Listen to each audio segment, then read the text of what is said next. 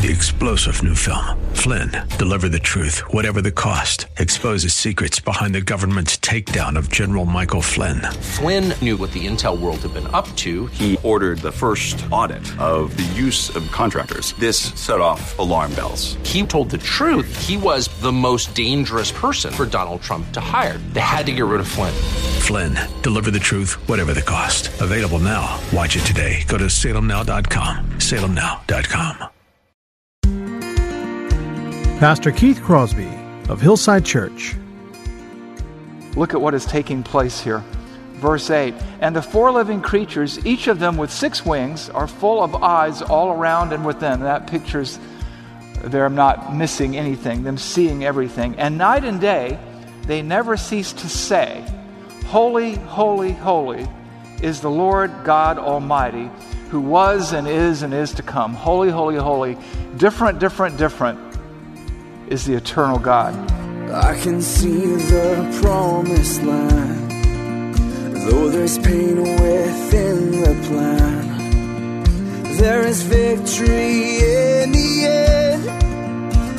Your love is my battle cry, the anthem for all my life.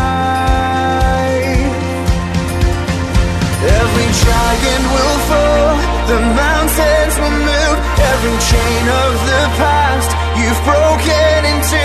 All the fear of the lies, we're singing the truth that nothing is impossible with you.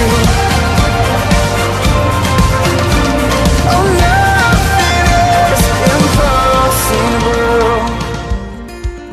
Hello and welcome to today's edition of the Grace to Live radio broadcast with Keith Crosby, Senior Pastor of Hillside Church in San Jose, California.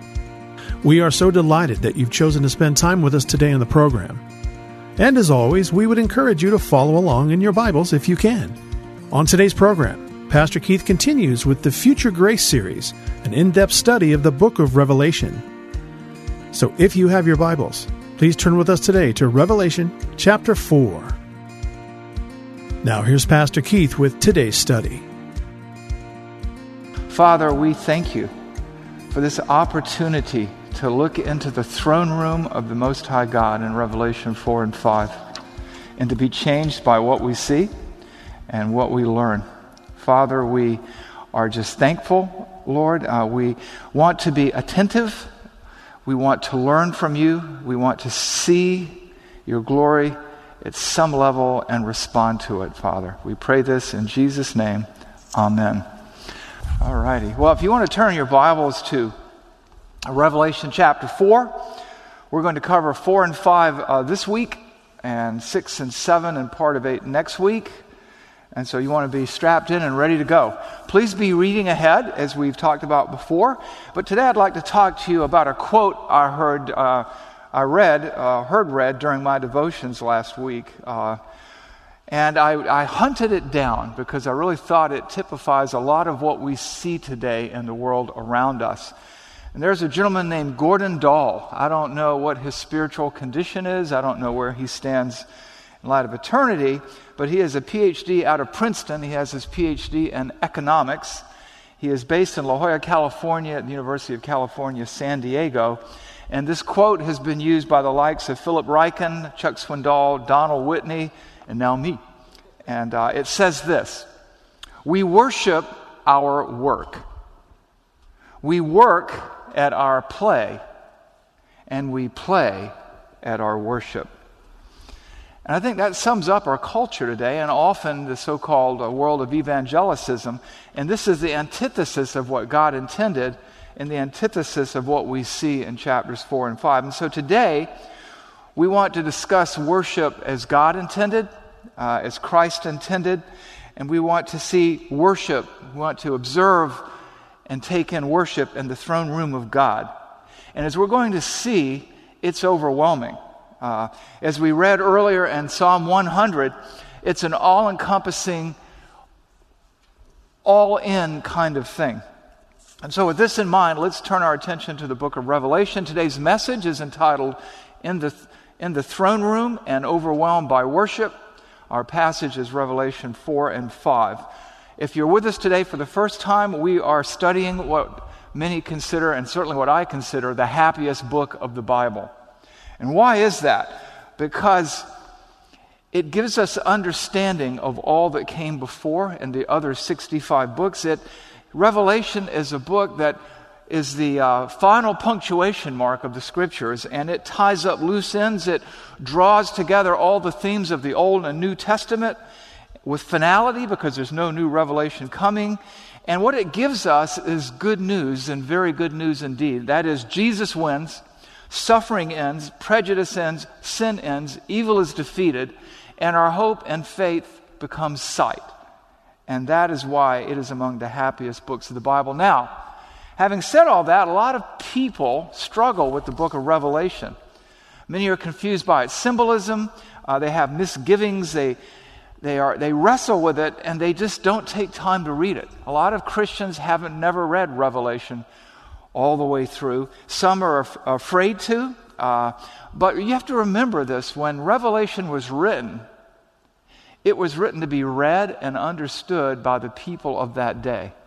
It was to be read by both slaves and nobility, the educated and the less educated. It was intended to be heard and understood by everybody. And why was that? Because they just looked at the text. They listened to the text and they said, What do the words say? What do the words mean? And how then shall we live? And that's a very good approach indeed. You know, you just take a common sense reading of the text and understand its flow of thought, the discourse and there may be things that are hard to pick up on and some things that can be distracting. We referred to those in the previous weeks as shiny objects that shouldn't distract us away. But remember this when you read Revelation, any sense of the text that doesn't make sense should not be reinterpreted with, that, with anything but common sense. You need to take a common sense, natural reading of the text. And that's our approach, and there's a reason for that because that's the approach that Jesus models in the New Testament. We talked about this before. In Luke chapter 10, verses 25 and 26, we have this interaction between Jesus and a lawyer. And it says, And behold, a lawyer stood up to put him, Jesus, to the test, saying, Teacher, what shall I do to inherit eternal life? And he, Jesus, said to him, What is written? What is written in the law? How do you read it? And so Jesus asks us by extension, as those reading those, te- those words, how do we read the scriptures? What do we see there? And that's why we read it. What does the text say? What does the text mean? What then shall we do? You don't want to read into the text. You want to read from the text, and the text is to inform your understanding of the Word and will of God. So let's pick up in Revelation chapter 4 with this under- understanding our message again is in the throne room and overwhelmed by the worship. It is Revelation 4 and 5, and it begins like this After this, okay, stop right there. After what? After what we read in chapters 1, 2, and 3. Chapter 1 was the glorified Christ, John seeing him. Chapters 2 and 3 were, were the letters, particularly written, uh, the message in this larger letter to seven particular churches. And so it's, it's almost like a summary after this. After this, I looked, and behold, a door standing open in heaven. And the first voice, remember the verse, voice he heard in chapter 1? And the first voice which I heard speaking to me like a trumpet said, Come up here, and I will show you what must take place after this. At once I was in the Spirit, and behold, a throne stood in heaven with one seated on the throne. And he who sat on the throne had the appearance of jasper and carnelian. Jasper is sort of a trans, these are rubies or, or, or precious stones with a kind of a red hue. And around the throne was a rainbow that had the appearance of an emerald. So this is nothing like we've ever seen on earth because this rainbow is of a light green view, hue. And around the throne were 24 thrones. Seated on the thrones were 24 elders, clothed in white garments with golden crowns on their head. These are individuals in authority of some kind. They have a white, the white symbolizes their purity, the crowns symbolize their authority. And what you begin to see here is something like we've never seen on earth, something like John has never seen. And it also calls to mind Ezekiel uh, chapter 1, uh, Daniel chapter 7, and uh, Isaiah chapter 6. You're going to see this play out more and more as you work through this. And he's, he's only describing what's already been described by others in some other sense. And he describes a theophany. What is a theophany? It's God taking a visible form of some kind. Okay, back to, uh, back to Revelation chapter 4. Let's look at verses 5 through 7. And from the throne came flashes of lightning, and rumblings and peals of thunder. And before the throne were seven torches of fire, which are the seven spirits of God.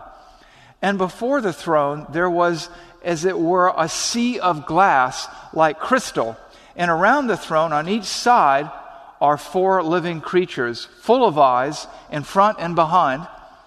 The first living creature like a lion, the second living creature like an ox, the third living creature with the face of a man, and the fourth li- living creature like an eagle in flight. And these are the seraphim in Isaiah chapter 6.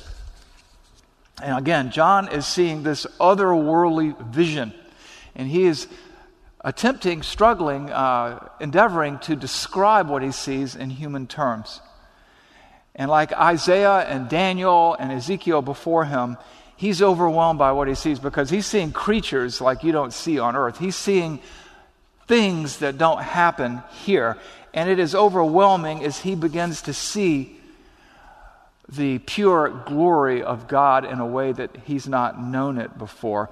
And if you're not careful, you can be distracted by the shiny objects. Uh, usually they come with an explanation the seven torches, which are the seven spirits of God, the seven lampstands, which are the seven churches. But what you don't want to do is miss the point of the passage. You want to stay focused on the flow of the discourse. Which brings us to verse 8. Look at what is taking place here. Verse 8 And the four living creatures, each of them with six wings, are full of eyes all around and within. That pictures there, I'm not missing anything, them seeing everything. And night and day, they never cease to say, Holy, holy, holy is the Lord God Almighty, who was and is and is to come. Holy, holy, holy. Different, different, different is the eternal God. Verse 9 And whenever the living creatures give glory and honor and thanks to him, who is seated on the throne, who lives forever and ever, the 24 elders fall down before him who is seated on the throne and worship him who lives forever and ever. They cast their crowns before the throne, saying, Worthy are you, our Lord and God, to receive glory and honor and power, for you created all your thing, all things, and by your will they existed and were created. Everything owes its existence to God. He is worthy of every, everyone and everything's worship. That word worship comes from an English term worthship. Okay. Chapter 5. Then I saw in the right hand of him who was seated on the throne a scroll written within and on the back, sealed with seven seals. So, what's this is a scroll uh, in, in, Roman times, uh, a deed or a title deed or a will or, or, or a message, if it was intended for one person and one person only, it was sealed, written before on the front and back. They conserved paper, and or, or whatever they wrote on those days, vellum or whatever. Seven seals meant that it was eyes only for the intended recipient, uh, authorized personnel only, you might say empowered to read and act on the contents. It is not intended to be trifled with. It was a legal document, and if you open that document you weren't supposed to, you were in a world of hurt, as they say. Verse 2 And I saw a mighty angel proclaiming with a loud voice, Who, who is worthy to open the scroll and break its seals? And no one in heaven or on earth or under the earth was able to open the scroll or look into it. Either or. And I began to weep loudly because no one was found worthy to open the scroll or to look into it. And one of the elders said to me, Weep no more. Behold, the lion of the tribe of Judah, the root of David, has conquered so that he can open the scroll and its seven seals. So, no ordinary human, no fallen, sinful human could open it.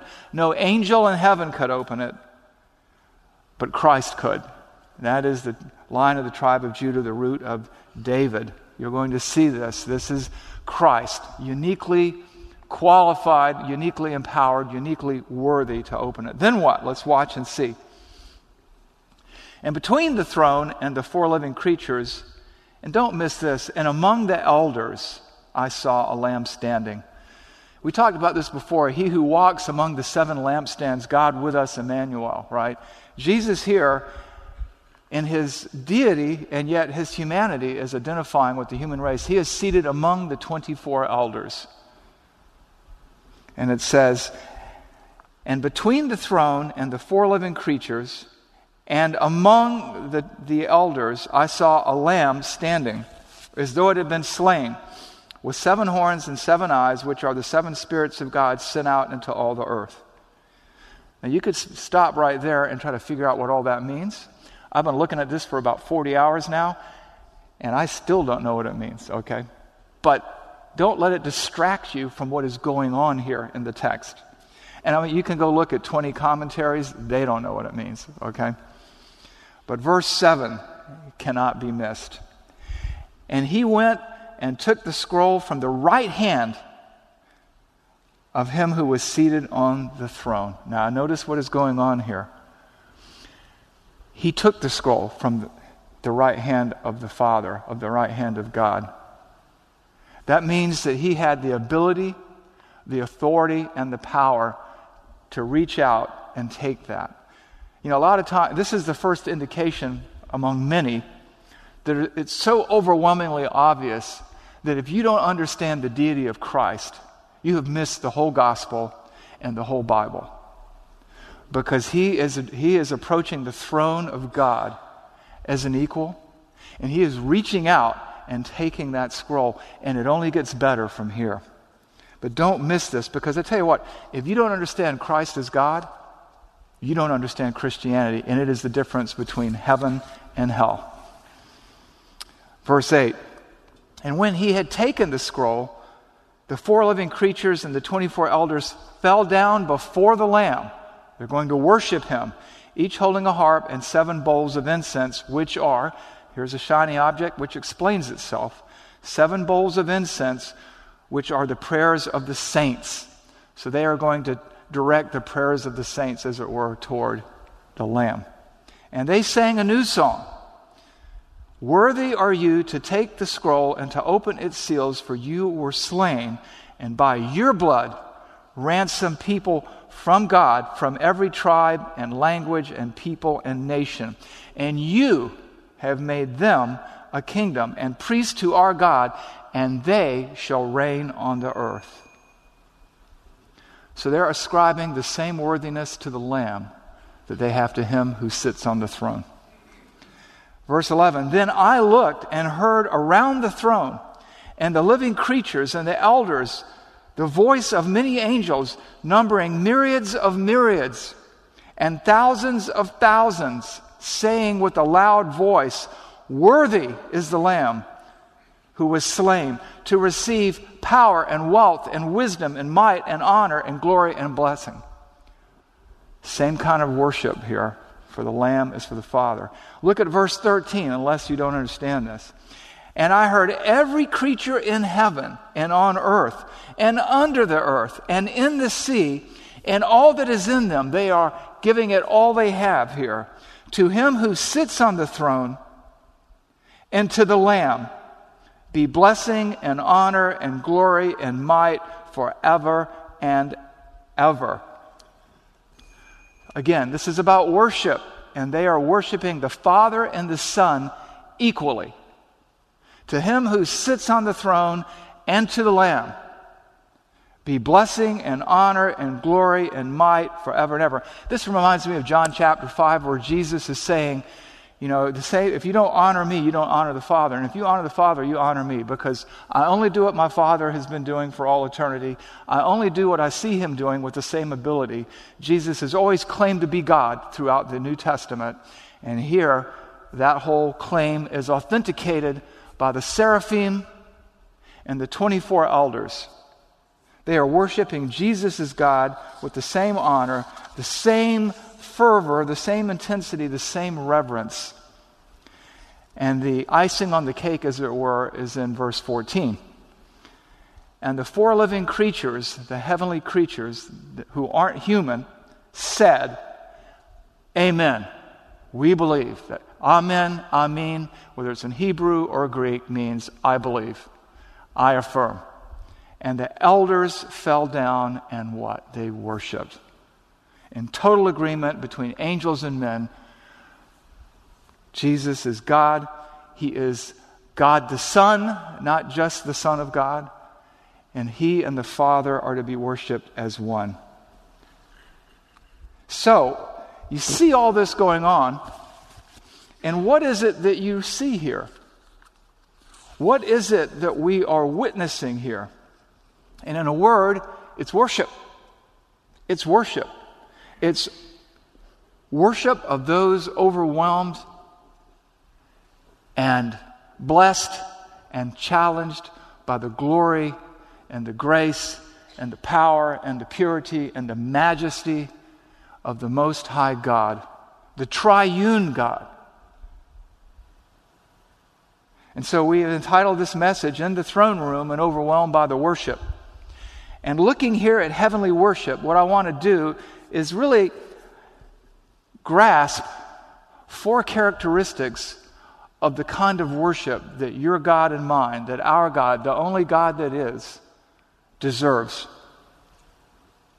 And so I wanted to walk you through four characteristics that we distill and derive from this passage so that you can begin to strive to apply it in your own life, so that you can work at your worship, not play at it so that you can approach worship the way that you and I, all of us, need to do it. And the first characteristic is this worship in the throne room is overwhelmed and overwhelming. God's glory and majesty is to be savored, responded to, taken in. The glorified Christ, the otherworldliness, the unearthly majesty of him who sits on the throne. You look at this scene through John's eyes, and you can see that he's overwhelmed. Look at verse 2 in chapter 4. At once I was in the Spirit, and behold, a throne stood in heaven, and one seated on the throne. And he who sat there had the appearance of jasper and carnelian, and around the throne was a rainbow with the appearance of an emerald. Around the throne were 24 thrones, and seated on the throne were 24 elders, clothed in white garments, with golden crowns on their heads. And from the throne came flashes of lightning, rumblings, and peals of thunder. Verse 6 And before the throne there was, if it were, a sea of glass like crystal. And then you look at, and there were four living creatures full of eyes in front and behind. And then he describes them, and they're nothing like we see on earth. Because pure worship, pure worship, the worship that God deserves is rarely found here. And, and, and we see this day and night. They never cease to say, these creatures with eyes all around them, front and back, who miss nothing, who see everything. Holy, holy, holy is the Lord God Almighty, who was and is and is to come. What John sees and what we read is the definition of otherworldly worship.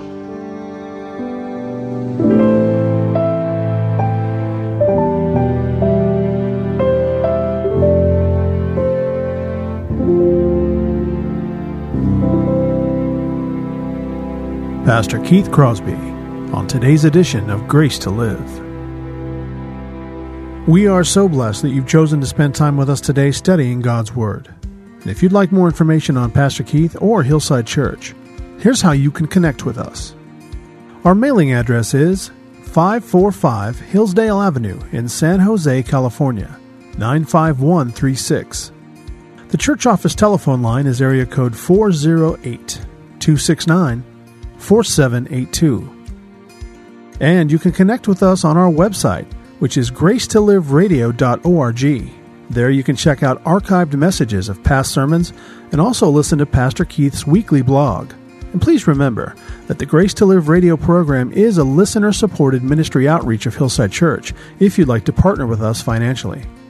Again, all of these things are available to you on our website, gracetoliveradio.org. Also, I'd like to remind you that Pastor Keith and the staff here at Hillside always look forward to hearing from you.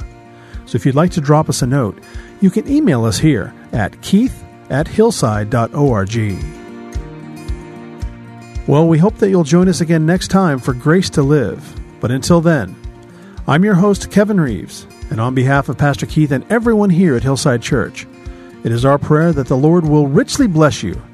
And thanks for listening.